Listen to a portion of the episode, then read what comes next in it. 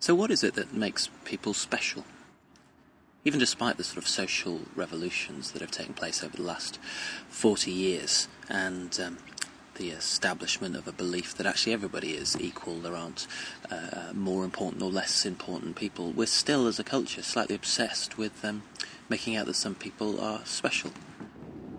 Whether that's our crazy obsession with celebrity or our obsession with people who are rich or beautiful, there's still a sort of, I think really strangely, a sort of nagging sense of the specialness of, say, the aristocracy. I was in a restaurant in Notting Hill the other day and there was a review on the wall by some lady, somebody or other, who'd reviewed the meal there, and that somehow that made it more important because someone who was an aristocrat liked what was going on.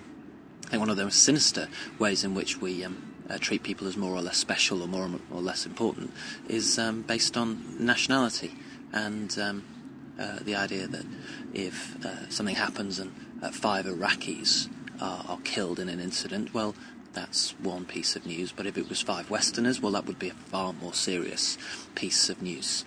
If a child in Afghanistan is kidnapped, it's not particularly a story. Whereas if a Western child is kidnapped, it's enormous news. I don't think we ever really have come to terms with this idea that actually all people are equal in God's sight, all are made equal and are of equal worth in his eyes. That's very hard for us to come to terms with. Paul in chapter 4 of Romans is talking about 2 figures in the history of Israel who, by all accounts, were deeply special. They were very significant, chosen individuals who were profoundly blessed by God and used to carry out his purposes. And what Paul's going to do in this chapter is challenge the very notion that these individuals were somehow special in and of themselves, and in fact call each of us to the same response to God that they had. The chapter is mainly the story of Abraham, and the story of Abraham is one of life out of death. Look at verse 19. Paul writes, "Without weakening in his faith, he faced the fact that his body was as good as death, since he was about 100 years old, and that Sarah's womb was also dead.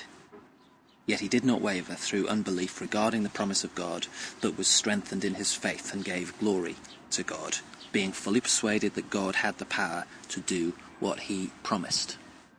Now that, as I'm sure you know, is really rather an edited version of the story of Abraham, this man who God had made a remarkable promise that he would make him the father of many nations and that his offspring would be as numerous as the stars in the sky.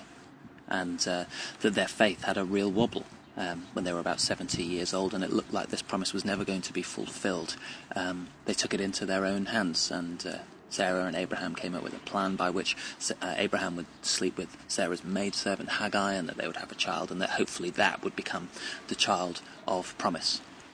They most certainly did waver in their faith, and that decision is often looked back on as part of the tribal conflict within the Middle East, because the descendants of that child, Ishmael, he was also the father of many nations, and the conflict rumbled through the centuries. But Paul's argument is that in the end, Abraham trusted God, and that trust, that faith in God, was credited to him as righteousness. Paul also uses the example of David and makes a remarkable statement about what it means to be blessed. And it says in verse 6, David says the same thing when he speaks of the blessedness of the man to whom God credits righteousness apart from works. David writes, "Blessed are those whose transgressions are forgiven, whose sins are covered. Blessed is the man whose sin the Lord will never count against him." You see, when we speak of blessedness, when we use the language of being blessed, we probably say something like, "Blessed are the rich, blessed are those who are happy, blessed are those who are well fed, blessed are the powerful," which ironically, of course, is in complete contrast to the Beatitudes of Jesus at the Sermon on the Mount. No, David's argument is blessed are those whose transgressions are forgiven, whose sins are covered, and blessed is the man whose sin the Lord will never count against him. And if you know these things are true of you, do you know that you're blessed? Or do we still think of blessedness in material terms? It is, of course, a very natural mistake to believe that blessing means sort of physical, material blessing. As verse 5 says, however, to the man who does not work but trusts God, who justifies the wicked, his faith is credited as righteousness. So what Paul's calling us to do in this chapter is to walk in the footsteps of giants, to take as our examples these two greatest of figures, the Old Testament, and to walk in their footsteps. What does it mean to be as special as them or as blessed as them? Well, Paul dismisses the idea that it's based on any kind of national or religious identity. In verse 9, he rejects this idea that God is somehow only interested in one subset of humanity, one race of people, and says, is this blessedness for the circumcised only or also for the uncircumcised? And he makes the point that, of course, Abraham was in no way distinctive from anybody else when the promise was made to him and when these things happened, and that these distinctives were given as seals of that promise at a later date. So then he is the father of all who believe, circumcised or otherwise, and that it is through that faith that the promises of God are made real. And so then, if you have the faith of Abraham, you are a child of Abraham. As it's written, it says in verse 17, I have made you the father of many nations. So Abraham is our father in the sight of God, in whom he believed, the God who gives life to the dead and calls the things that are not as though they were.